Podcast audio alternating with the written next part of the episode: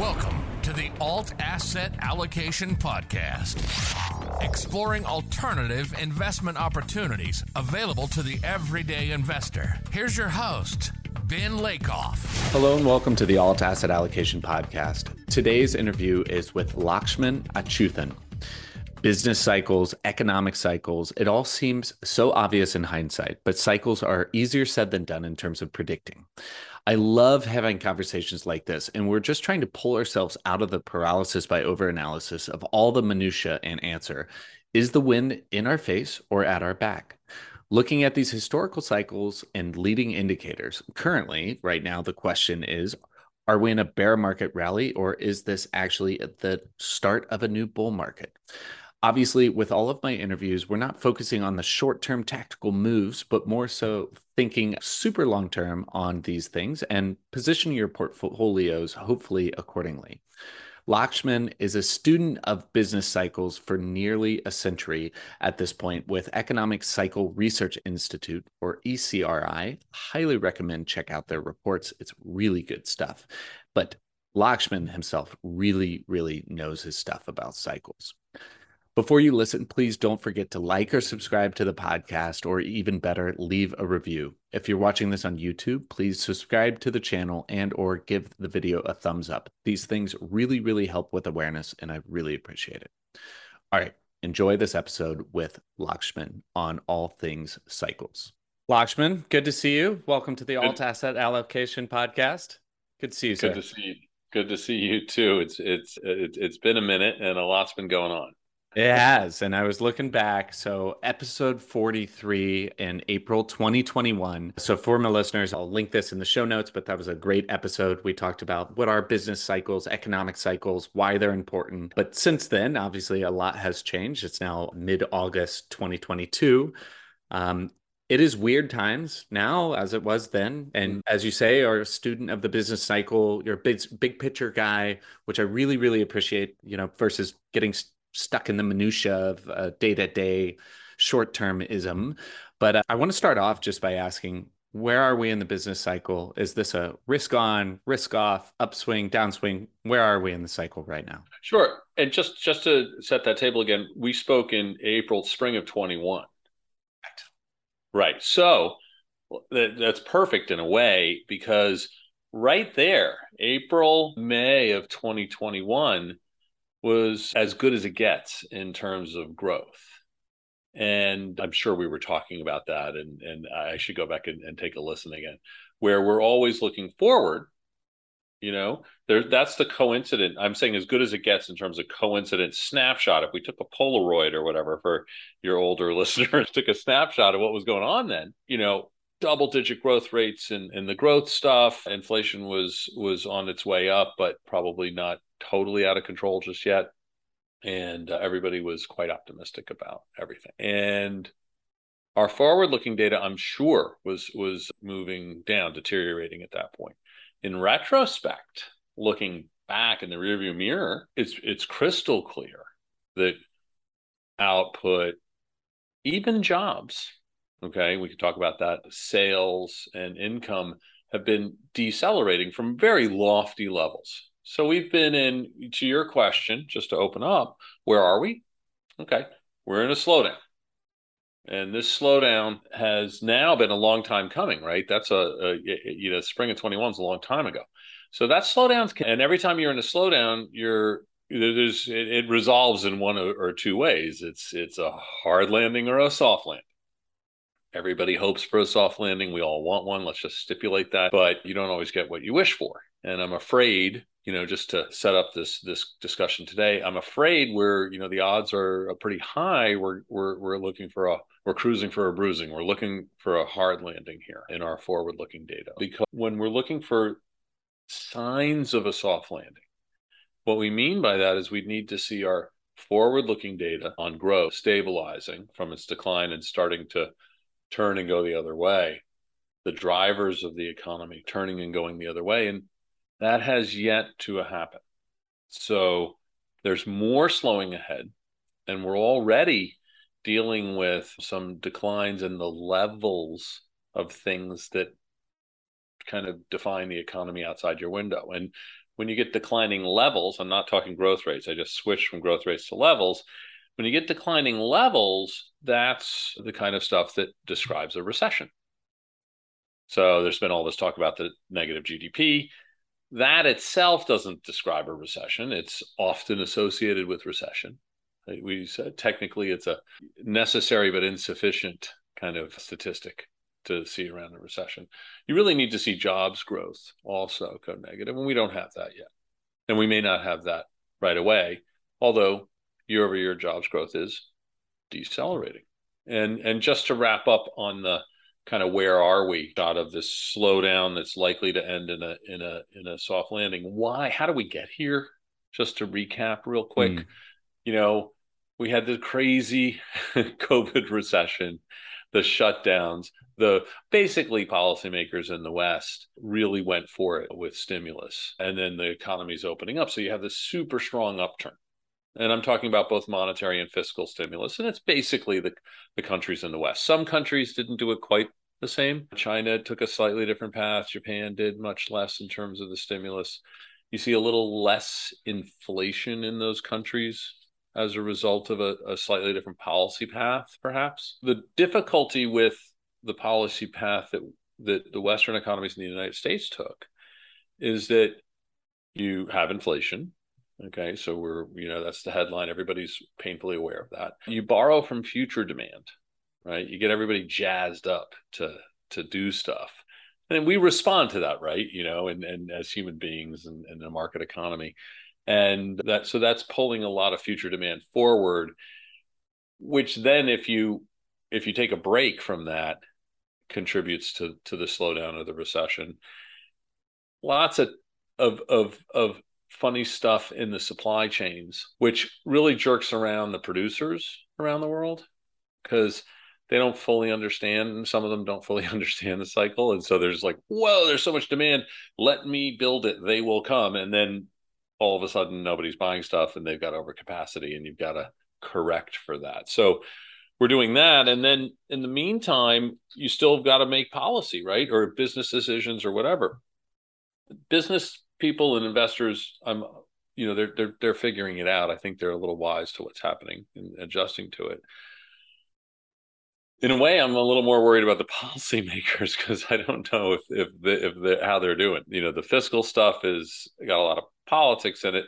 And on the monetary side, you have really a lack of a framework. They they're kind of in, in a way blowing in the wind and and maybe reacting a bit to to market sentiment and whatnot. So it's it's a a little it's it's not a very cohesive policy framework right now in terms of monetary policy. And let me just leave it there. I dumped a lot out there you yeah. can take it in any no, direction. there, there, and there's a lot of directions we can go here. And I mean, I think the the biggest thing is, you know, you're you've been a student of history and studying history for a long time, and your institute has been very good at predicting recessions based on like historical cycles but i hear all mm-hmm. the time that this is unprecedented and you know the government yeah. their their backs up against the wall just thinking like you know are there how much can we learn from previous cycles and previous instances, periods of history versus like, you know, we're in uncharted territories at this point, right. and like you're we're kind of creating uh, creating the history as we go along. I mean, how do you how do you kind of like balance these things? Yeah, we are in in kind of new new territory in that sense. I mean, people talk about is this the 70s? is is probably the easiest one because we hear about the story of structural inflation of structural inflation in the in the 70s I've also heard but, the 40s and like you, you mm, know pick these pick moments time of period, yeah, you, right? You go back and you see where inflation ran up and you say, oh, maybe it's like that. So one lesson, right? So so I'm I'm learning from my own experience. I've been doing this real time professionally since 1990, where we've had some upswings in inflation, but not like huge, huge inflations. And of course, my mentor, Geoffrey Moore, who is the father of leading indicators, and then he's he's certainly recounting to me his mentor Wesley Mitchell's uh, work since the 20s. So I'm I'm kind of familiar with about a century or so. And look, stuff has changed, right? And and and because of that experience, both my own and, and through my teachers, it's taught us re- really not to forecast by analogy too much, rather to look at leading indicators. And I want to get to the future inflation gauge in a moment. Because while some key conditions may seem similar to past episodes, other really important factors are can be completely different from the 70s or the 40s, right? And so on the cyclical side of things, if we keep it to the cyclical side as opposed to structural, where we can monitor the key factors that drive the inflation cycles and and and we can see is it is it heading to the upside or to the downside cyclically, which is looking at several quarters, not many years. On the structural side of things, I, I could say right away things are very different from the past several decades. Number one, that's really important because the Fed's operating in a new environment. And number two, it's it's it's that includes the 70s. I mean, we've got massive demographic shifts, very different from those earlier decades. And that's not just within the United States, but it's globally, which also washes onto our shores. Okay. Number one, that's a structural thing. It's different than those past decades. You've got deglobalization. I think everybody who hears the word right now is like, oh, okay, everybody's starting to fight. And so uh, the supply chain stuff is over onshoring and this and that. But actually, it started without a fight. It just was naturally starting deglobalization about a decade ago. Okay, this is not new.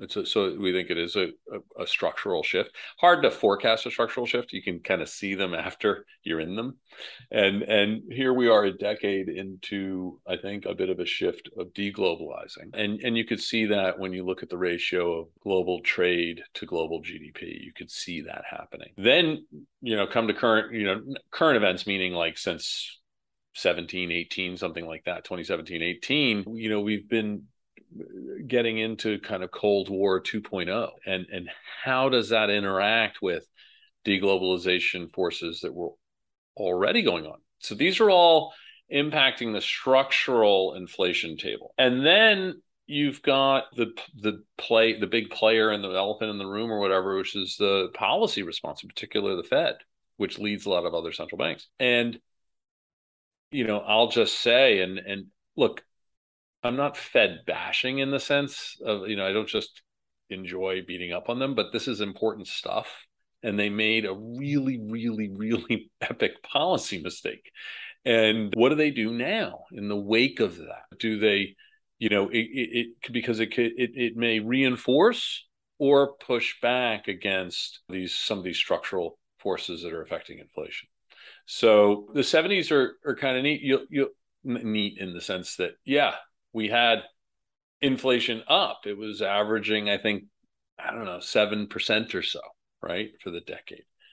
In contrast to, say, the nine, you know, post Great Recession, excuse me, where it was averaging like 2%, right? So you got structurally 7% or 2%. That's big difference. Okay. But when, but you, the cycles are happening in both instances, right? And you never know, well, the market never knows. I think we have a sense the the market gets confused when there's a cyclical turn inside of those periods. So in the 70s, you had cycles in inflation around that average of 7%. You can get to a high of 13%. We were at a high of nine, right? So we're in that area. And you had a low of 3%.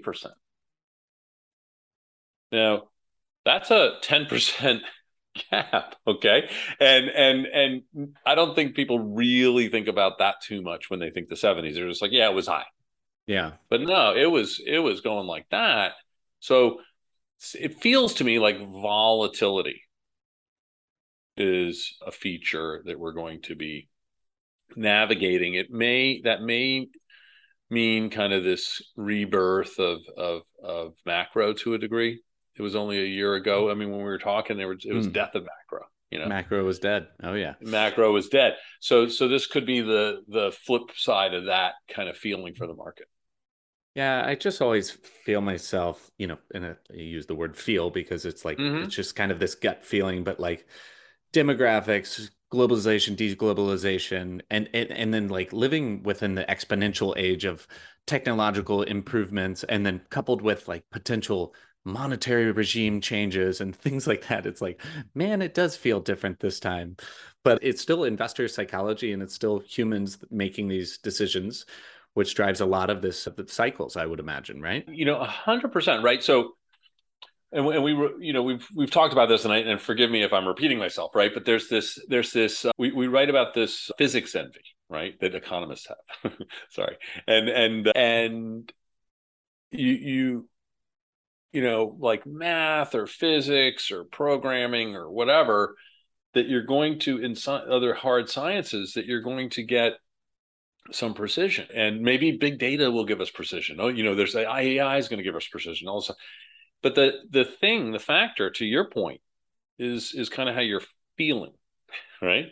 So, I mean, not not in a literal model building sort of way. We don't use employ models to forecast cycles. We watch, we monitor indicators. But I'd say, you know, a third, roughly a third of the inputs that are going in that are capturing the drivers of the cycle do relate to feelings, which are if I oversimplify them, fear and greed.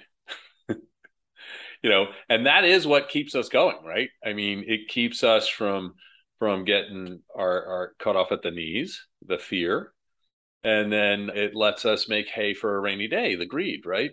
And you just have to have some way of of you know managing that not letting it get out of control in terms of your own decision making and and and that's where in an in an applied way right instead of the theoretical way how can you use cycles to help you out? And so it's not market timing right? I know uh, there's a, a lot of time and money invested in saying that market timing is a horrible, dirty word because it doesn't serve certain agendas where you just want to feed the beast and buy and hold. But bad things happen during recessions.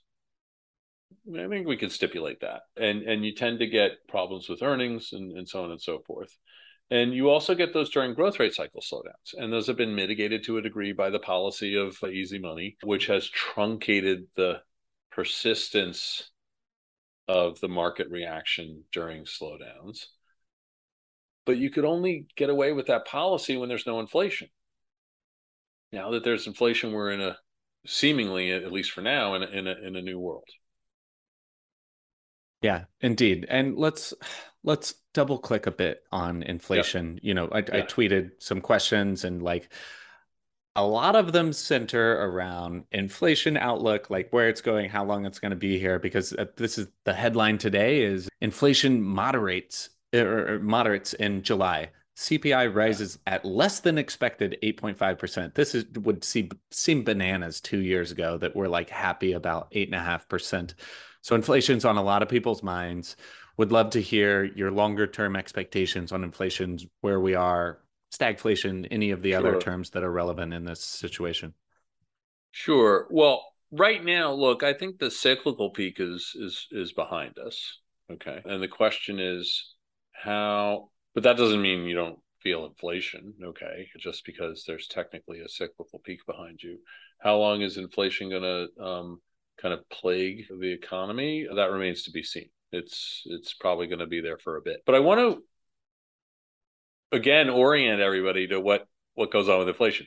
Most of the economic thinking in the world, okay, is that there's some sort of construct of a model of the economy and X amount of growth, and here's the inflation, and here's the jobs. And they are kind of tethered together.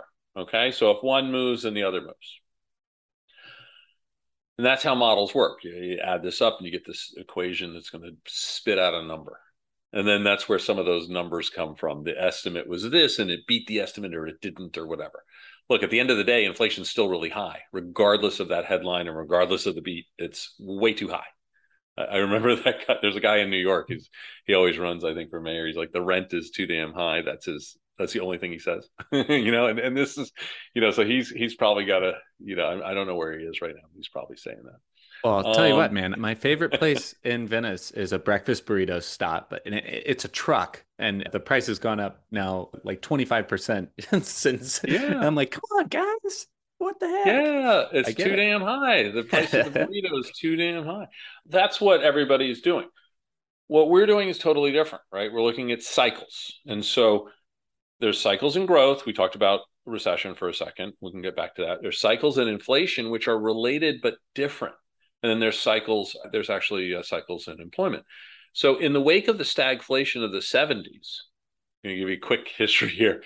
My my my late mentor, Geoffrey Moore, and he's the father of leading indicators, literally, okay, recognized that inflation cycles were different from business cycles. Okay. You cannot equate these two things. And that was 40 years ago. All right. Ever since we've been working on kind of how what are the forward looking indicators specific to the inflation cycle? Now a lot of that's proprietary but we do share this this this one of these outputs with clients which is the future inflation gauge. And it's designed specifically just like leading indicators lead the business cycle future inflation gauge leads inflation cycle turning points. And the value of that work is really big. So so in in the summer of 16 when yields were at multi-year lows, inflation cycle, the fig was going to the upside. It was it was moving up. Really good call. The next really big one, which is impactful today, was in 2018 when the Fed was in the middle of a rate hike cycle in 2018. And the bond gurus were out you know, the they bond kings and whatever, and they were saying, look, it's going to be four percent, five percent, ten year, maybe even higher. Bear market in the bonds is is is here to stay, and and of course, you know, we're monitoring, right? We don't have any agenda here. The the future inflation gauge goes boom the other way, and it makes a cyclical downturn, right?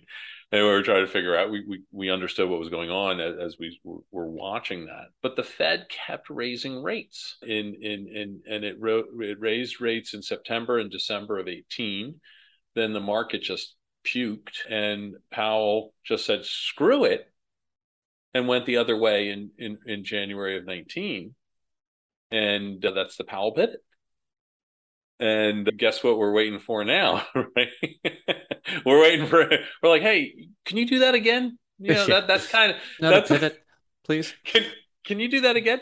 So so look, it's dangerous. I, I, understand the market's got to get excited and go for that, and they, you know, who, whoever knows, I don't know exactly what the market's doing, but but for the Fed for a second here, right? They ought to kind of diagnose. I mean, any of us, if we if we kind of crack something up, would be like, hmm, you know, how'd that happen? I don't want to do that again. Right? You kind of learn from your mistakes. I'm afraid here they kind of learned the the wrong lesson. They said, "Oh gosh, maybe there was a structural downshift in inflation." And that's why we didn't understand it. And maybe the Phillips curve, which is kind of this old, old idea they have about uh, jobs and inflation, is that maybe it's even flatter than we our models said it was and so therefore we really don't have to get excited about inflation at all and that set the stage for what they just didn't do which is react to let alone predict the inflation that we're having right now right which doesn't seem again like to the to the non-economists it's like yeah duh right? But, but also also in hindsight, right? It's a, also it's in hindsight, know, but I think well, duh, those those those signs were there. But also in hindsight, but uh, you know, I, I, I it's it's hard to wrap your brain around the order of magnitude of stimulus, right? You know, what's a few billion or trillion among friends, right? It's like billion trillion. You don't really get the difference which is but there the is craziest thing to, yeah this is the thing is people like uh, you know humans don't understand exponential growth. You like fold a piece of paper 30 times and it reaches the moon you know and it's like what? right. Yeah like, they, no, they so these don't. numbers they... of magnitude are are very very different things but it's just it's so big that it doesn't make any sense anyways. Very different. And so the fig now you know in the current in the current stuff we're dealing with now the fig turned up i mean i I kind of cringe saying this in the fall of 2020. Right? well ahead of there was a surge in break evens, which is a market kind of measure of inflation expectations in early 21. And and of course the Fed didn't even start doing anything until earlier this year. Right. Because they just just didn't get it. So now, you know, the Fig ran all the way up to a 33 year high. Inflation went to a it's a directional indicator. Inflation went to a 40 some odd year high.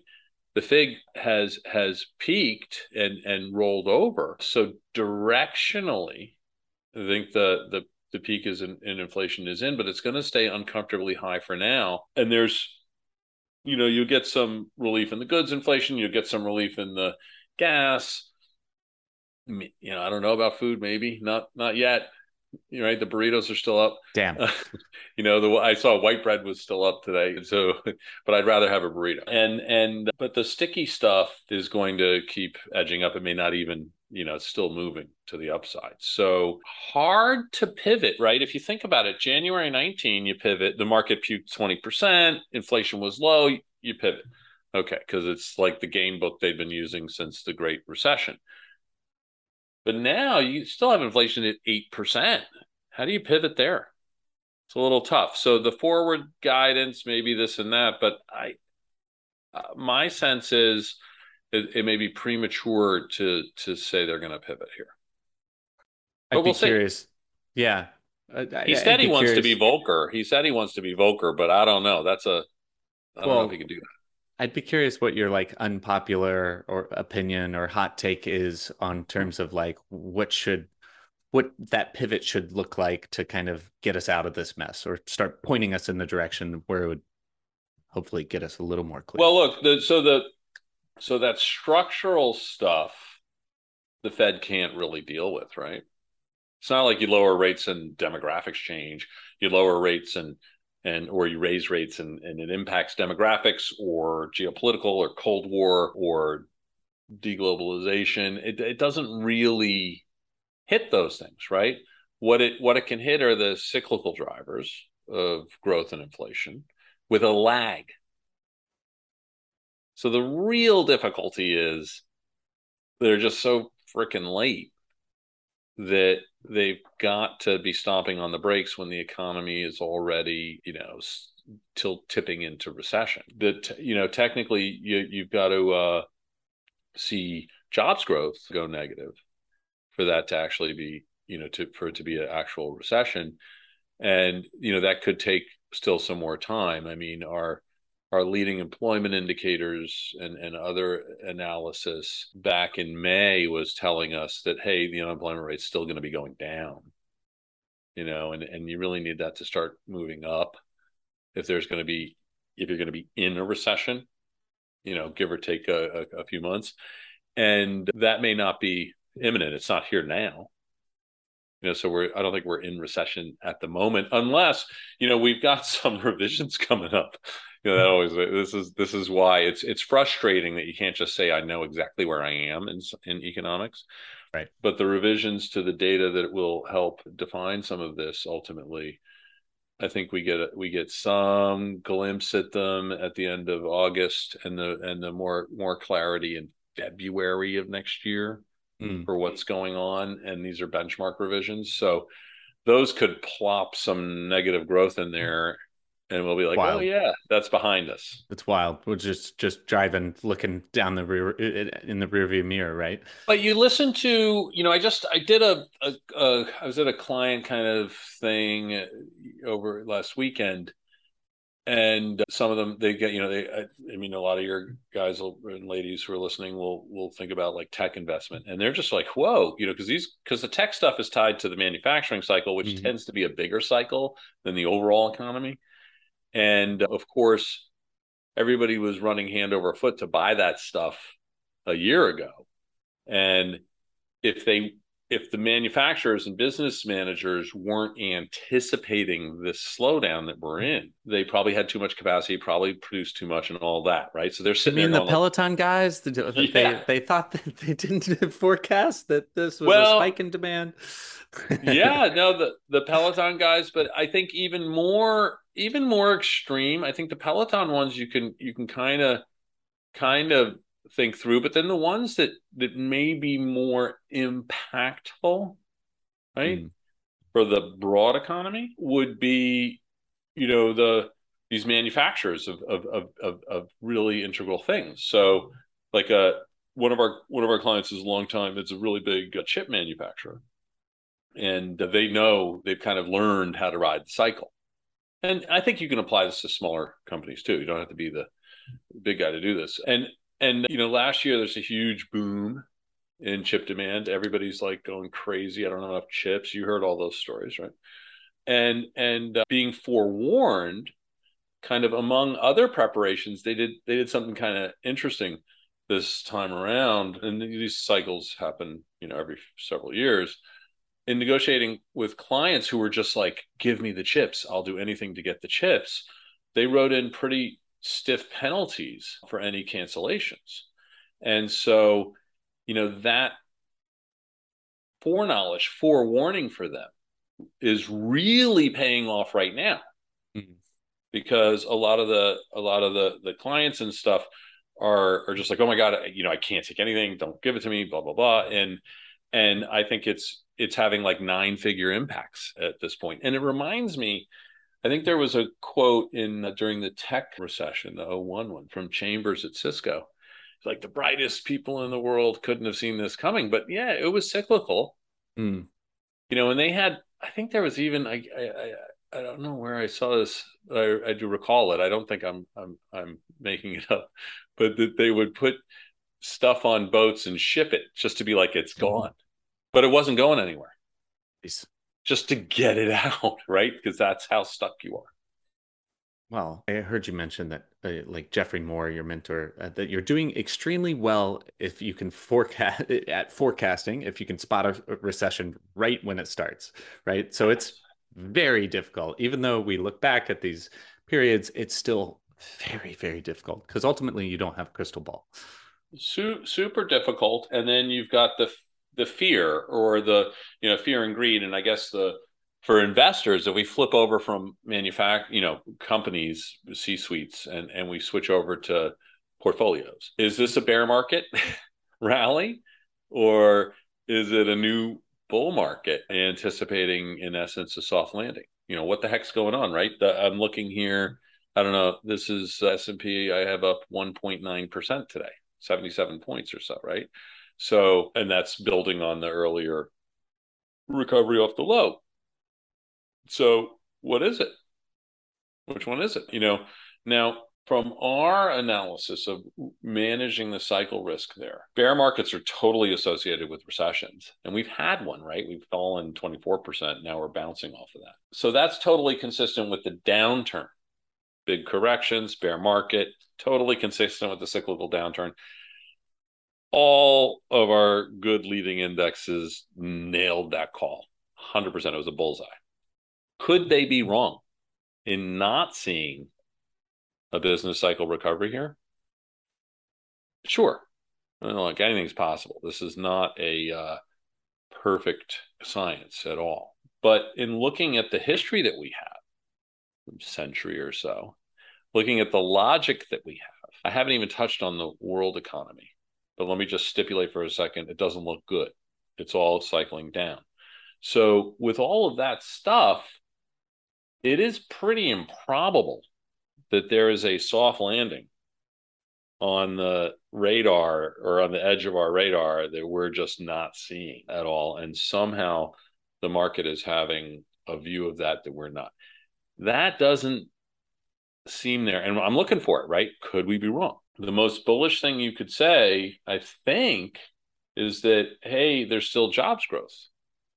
But when you look in there, there's all kinds of structural shifts going on in there and mismatches of skills and on and on and on that I and our forward looking leading employment indicators are weak. They haven't turned up. So when I look at all that, I'm like, hey, I can't in good conscience say, oh, yeah, let's start doing risk on. There's there's no evidence from our cyclical vantage point to, to say that. So having said all that, I have to answer my own question and say, eh, looks like a bear market rally. Yeah. Well, That's certainly exactly what people are wanting to hear on this podcast. Ultimately, I mean, not not financial advice. Yeah. This is long term yeah. views, just our own opinions. But like, you know, it is an investing podcast, and I know you're talking with clients. So always curious, you know, it looks like doom and gloom. It doesn't look like this is the beginning of the next bull market. You're looking at things like unemployment indicators, which, you know, once you dig into, they're actually maybe not as rosy as you think. So, in terms of like asset allocation, can you talk broadly on how clients are thinking about positioning their portfolios accordingly going into these kind of headwinds? Yeah, I mean, by and large, look, it's a lot of assets are actually, you know, more leaning toward the hard landing scenario, with the exception of equities and broad brushstrokes, right? So, you know, that it's difficult for that divergence to persist. It can persist for a couple months. Sure, totally uh, and and and probably just long enough to sucker people. you know, that's how it, that's how the that's how the market works. Or election uh, cycles and things like this, right? yeah, there's there's a lot of that. So so, but but uh, probably here's the one thing I want to share, and it's not complicated. It's it. We've talked about leading indexes.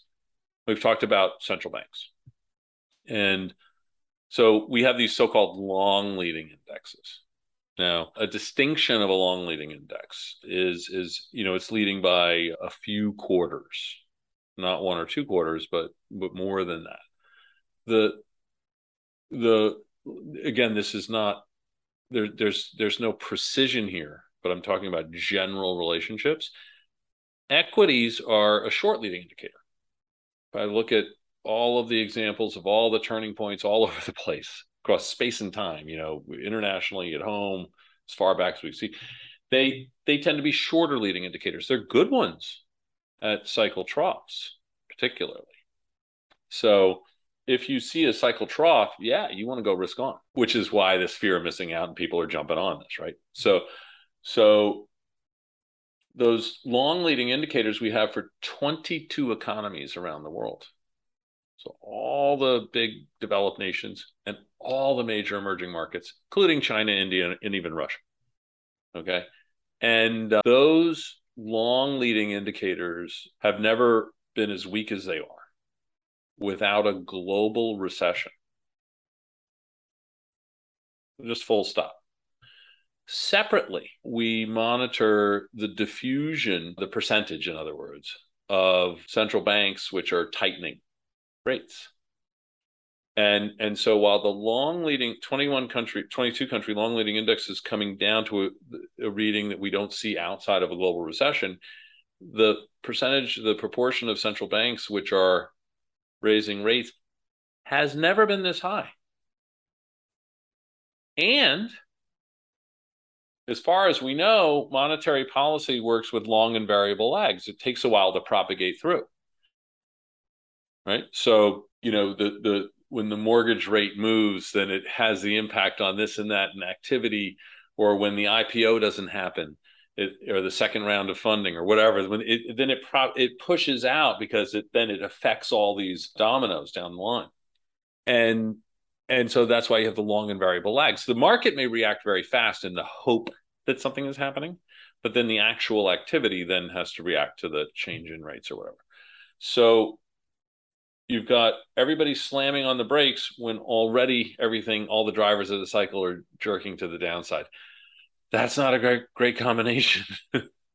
so it makes any individual country's circumstances have a kind of a tougher backdrop.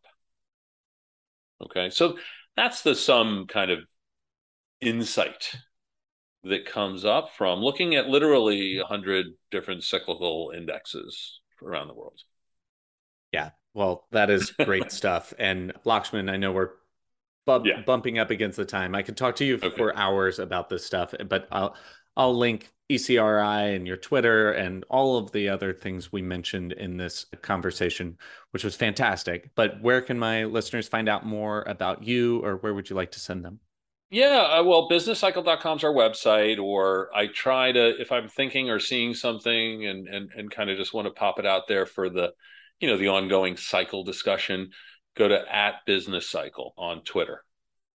And that's about the extent of, you know, it kind of propagates out from there. But that's awesome. a, that's an easy way to keep an eye on us. Well, great to have you on again, as usual. Just dropping tons and tons of knowledge bombs, and I'm sure my listeners will really love it. So thank you so Always much. Always a pleasure. Let's let's do it again. You know, in a couple, you know, a couple quarters, we'll do it again, and everything will have changed. Sounds great. there you have it. Thank you for listening. I really appreciate your support. Show notes, transcript, links, and more can be found on our website at altassetallocation.com. If you'd be so kind, please share this with anyone you think might be interested or get some value from this conversation. If you have any questions or comments, please reach out. I'm always happy to hear them. Lastly, if you're on YouTube, please like the video or subscribe to the channel. If you're listening to the audio version of this, please subscribe to the podcast and or leave a review. This really helps more people find the podcast and I really appreciate it. Thanks again and hope you have a fantastic day. Happy investing.